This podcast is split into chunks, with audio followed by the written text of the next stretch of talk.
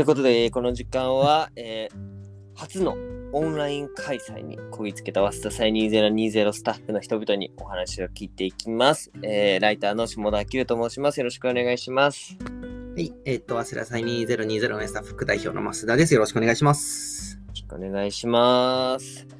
ということで、あのちょっと未来の話とかも含めてお伺いしたいんですけど、まあもう一応、マサさん1年、あの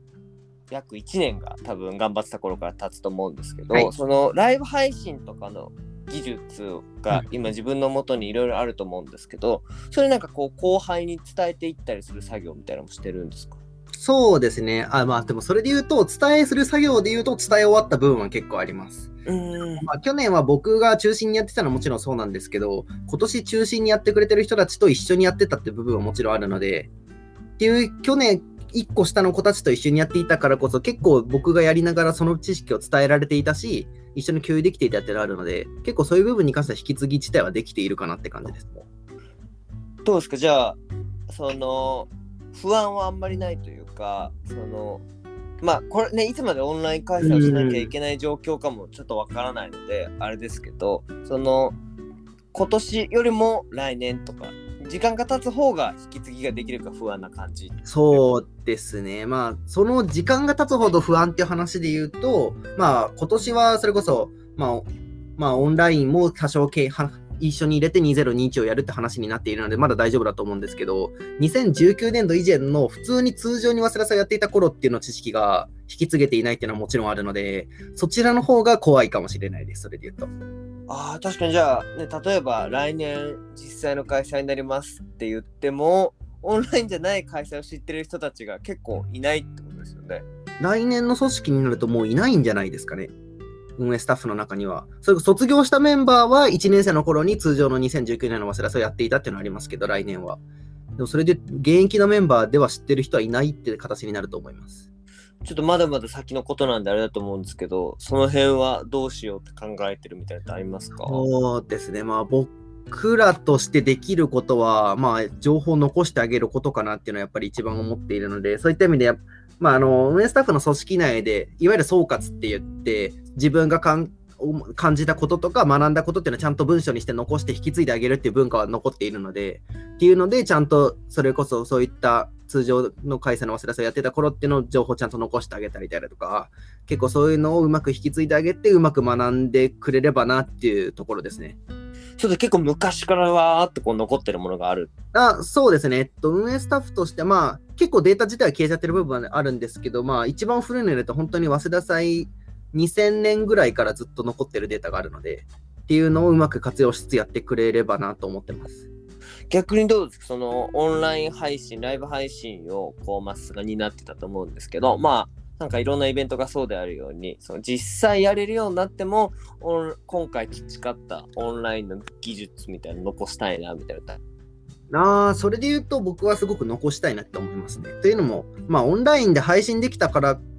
それがま通常で使わないかってなると、僕はそうではないと思っているので、そこを兼用してできるっていうのはもちろんそうだと思いますし、何よりも運営スタッフの中に多分その知識ができたっていうのが一番大きいところじゃないかなと僕は思っているので、これから早稲田祭をどうしていこうって思った時に、そのライブ配信をこうやってやればいいっていうノウハウが一つ残っていると、展開するのもたやすいですし、そういったところから言うと、今年まあ、でやったし、来年以降につなげていくことは決して無駄じゃないなと僕は思います。ちょっと以前もお伺いしたところではあるんですけど、それは増田さんは結構独学で学んでいったわけですよね。そうですね。そうすると、課題とかってどうした？そのね、学べない人が担当だった場合にうまくいかなかったりとかもあるのかな？そうですね。課題もでも結構多分自分たちで学んでいた例がほとんどだったのではないかなと思うんですけど、まあ、そうですね。まあ、僕が聞いた話で言うと、自分たちで学んだのを、例えば他の大学の学園祭でちょっと共有したりだとかっていうのはしましたけど、っていう中で、まあ、その、あとは自分たちで鍛えて、まあ、どのぐらいの規模感だったら自分はライブ自分たちでライブ配信ができるのかっていうのが、大学ごとに考えてって形ですかね。どうですか？やりやりきれた実感として、その、はいまあ、増田さんの実感としては、なんかまあ、ゼロからでもやりゃできるかなっていう感じですか？それともなかなか 難しいぞ。いや、結構僕はやりゃできるかなって思った感じでした。うーんじゃあその後輩にも教えりゃまあなんとかなってっかなっていう。まあそうですね、引き継いでいけるんじゃないかなと僕は思ってます。逆にそのやっててここまあねトラブルとかもあったと思うんですけどここが一番その学ぶ上で山というか乗り越えなきゃいけない壁だぞみたいなのってありますか？まあ学ぶっていうところ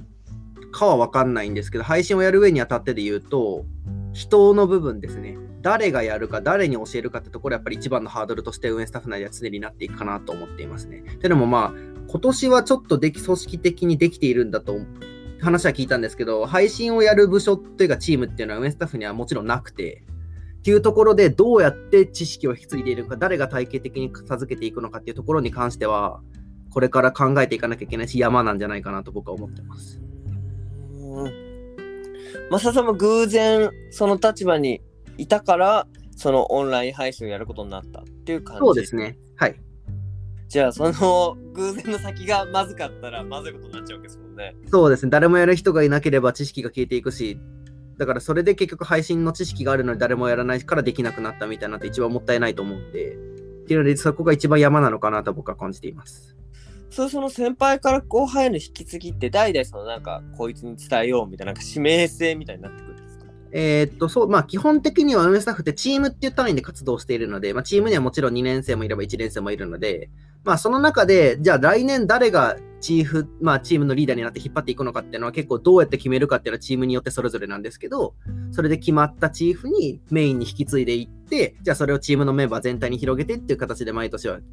やっていっているので、基本的にはそういった面では引き継ぎは大丈夫なんですけど、まあそれ以外のチームで成り立ってない、なんか一部の活動とか、いろんなチームの人がちょこちょこ集まって成り立ってる活動、まあそれも配信も一つ大きな例なんですけど、っていう活動の引き継ぎがちょっと難しいなって思ってます。うんなんか聞いてて結構すごいちゃんとしてる感じがするんですけどそれって早稲田のサークルの中でも結構特殊なんですか？それともみんなそういうふうにこうちゃんと分かれてて代々引き継がれるようなサークルが多いんですかあーちょっと僕、あんま他のサークルに明るくないので、ちょっとまあ、拙い知識で申し訳ないんですけど、それでもあんまいないんじゃないかなと思います。こうやってちゃんと資料として残すし、一人一人きっちり引き継いでいってるサークルっていうのは、あんまりないんじゃないかなと思いうます。んなんかそういう組織としてのしっかりしてるところとかっていうのは別に就活とかではアピールとかにはああ、でもそこももちろんなります。それこそ、最初はまあまず600人っていう組織の副代表やってましたってだけで驚かれるのがまず就活の、まあ、面接の第一歩でもあったりしたので、まあっていうところで言うと結構そこを率いてたし、そういった組織の中で活動していましたっていうのは、就活の上では一つ生きるポイントだったかなと思います。そこまでなんかそのうわーってなるっていうことは例えばまあ増田さんがそうってことではなくその就活に有利だから副代表やりたいみたいな人も出てきたりはしないんですか？ああ、どういや、でも、それはいないと思います。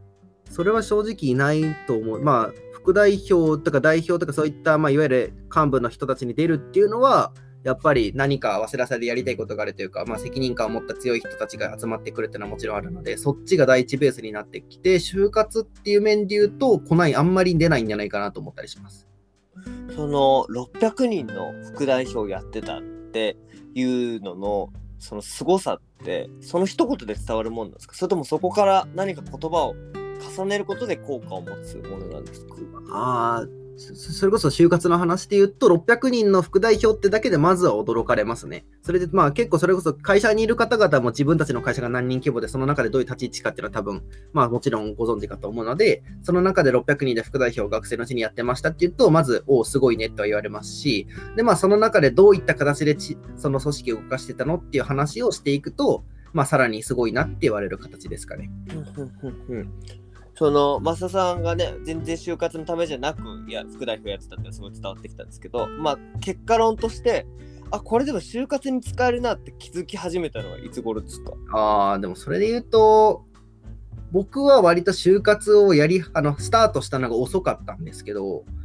まあ、それこそ年明けぐらいから始めて、まあ、どうやってやっていこうかなって考えたときに、まあ、考えた瞬間に、あ、これは使えるなと思いましたね。それで言うと結構まあ作りやすかったですし、受けも良かったですし、っていう意味では結構、まあ副次的な産物でありますけど、良かったのかなと思います。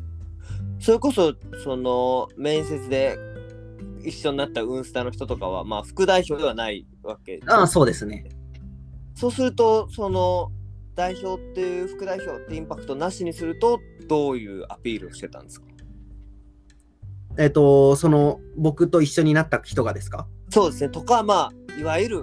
平社員って言ったら言い方ですけど代表副代表ではないウンスタうの人、んでも、それでもまあ、ウンスタそれぞれ自分がやってる仕事っていうのはもちろんあって、それが結構別に役職がなくても、やったこととしてはもちろんすごいみたいなことはいっぱいあるので、っていうところを中心にアピールして、そこは役職がなくたないとしても全然すごい、面接官の方にはいい評価として聞こえたかなと思いますし、結構受けも良かったのかなとは見てて思いました。なんか34回前の回ですごい増田さんが、その代表の言うことは絶対みたいな 感じが会社員向きなんじゃないかっていうふうに思ったんですけどそういう気質は、そのウンスタの中で身についたものなのかそれとも結構もっと昔からなんかあいう感じだったのかどっちですか？それで言うと、気質自体は僕結構昔からあったのかなとはまあ思うんですけど、それにちゃんと自覚したのはウンスタに入って活動してからですね。ウンスタに入って結構がっつり、それこそまあパソコンワークとかもする中で、あー自分はやっぱりそういったタイプなんだというか、結構まあ、いわゆる会社員タイプというか、そういったとこに行くのがいいし、多分向いてるんだろうなって感じました。その面白いなと思ったのがとはいえちらっとその代表のピナッツさんの言ってることが全部正しいとは思ってないみたいな感じだったじゃないですか、はい。そこをこうどう気づいてない人だったらはい。うまくできると思うんですけど気づきながら従うっていうのはどういうマインドの調整が必要になるんですか？うーん、まあ、半ば諦めるか、その、まあ、ひなたが、なんかひなたが言って満足して、あとは僕が実務をやるだけって段階でその部分でしれっと変えてしまうかとか、そういったところになってきますけど、まあそういった形でまあ諦めるか、ちょっと変えてしまうかっていう形でバランス取ってたかなと思います。じゃあ表だった反論とか反抗みたいなのはしない？ああ、しないですね、それは。ああ、まあ、そうです。僕はしないです。ま周りにはしてる人も？そう、周りにはしてる人ももちろんいますけど、僕はしてないですね。その全然どっちがいいとかではなくその増田さんの中での価値判断としては多分増田さんはそっちの道を進んだ人なんだと思うんですけど、はいそのこっちのが得なんだぞっていうその増田さんなりの信じるものがあればなぜ俺は反論しないのかっていうのがあればすごいうん。副代表のあり方として伺いたいなと思う。そうですね。まあ僕は反論するのが無駄っていうのはまあもちろんそうなんですけど、まあそうじゃなくて、そこになんか反論して反論して喧嘩することに時間を使うぐらい、まあそれがいい結果をもたらすちゃんとした議論だったらいいんですけど、ただ喧嘩するだけみたいな僕全何も生産性ないなと思っているので、そうじゃなくてなんかただこれはおかしいだろっていう喧嘩だけするぐらいだったら、それを一旦受け入れて、じゃあどう、その中でどうできるかっていうプラスの方向に考えた方が僕はすごくいいなと思っていますし、その方がそっちのことを考える方に時間を使えて、結果的にプラスが生まれてくるのかなと僕は思っているので、そういった形でまあ無駄な争いは生まずに、ただひたすらとやるべきことをやるって感じではありますね。マサさんのそういう、まあ、いわゆる会社員な気質性質ってその就職活動の面接の中でなんかアピールできたなとか、まあ、もしくは見抜いてもらえたなみたいな実感ってありますか？ああ、それで言うと、僕が行く会社さんの最終面接の場では、すごく、何て言うか、会社にフィットしそうなタイプの子だねとは言われて、まあそれがちょっとどういう意味だったのかは僕は真意を聞けてないのであれなんですけど、でもおそらく多分そういったいわゆる会社員気質であったりであるとか、結構そういった仕事をする体質に慣れている、今から慣れているっていうのは、結構まあ見抜いていただいたのかなと思います。あその会社にフィットする体質だねっていうのはそのその企業にという意味ではなくもう会社というものにフィットするそうですね。まあ、その中では僕が行く企業っていうのは結構そういった会社系の、なんかいわゆるそういった日本の会社っていうのが強い気質の会社さんでもあるので、そういったところからもあるのかなと思います。あやっぱじゃあなんとなくこうやっていくうちにそういう力も磨かれ合うような会社に導かれてったっていう感じそうだと思います。日向さんに関してはどう見えてますか？合ってるところに行ったなっていう感じです。ああ、そうですね。ひなたに関しては多分自分がやりたいことをとことん追求していくんだろうなってタイプでもありますし、多分そういうタイプの人間でもあると思うので、それをまさにできる場所に行ったと思いますし、その自分が言ったことが多分向こうの会社の人にも認めてもらって、結果的に多分就職するんだろうなと思います。ありがとうございます。なんかすごい それぞれの立場の差と それが就活にどう生きてったかっていうのがいろいろ分かって面白かったですどうもありがとうございましたありがとうございました。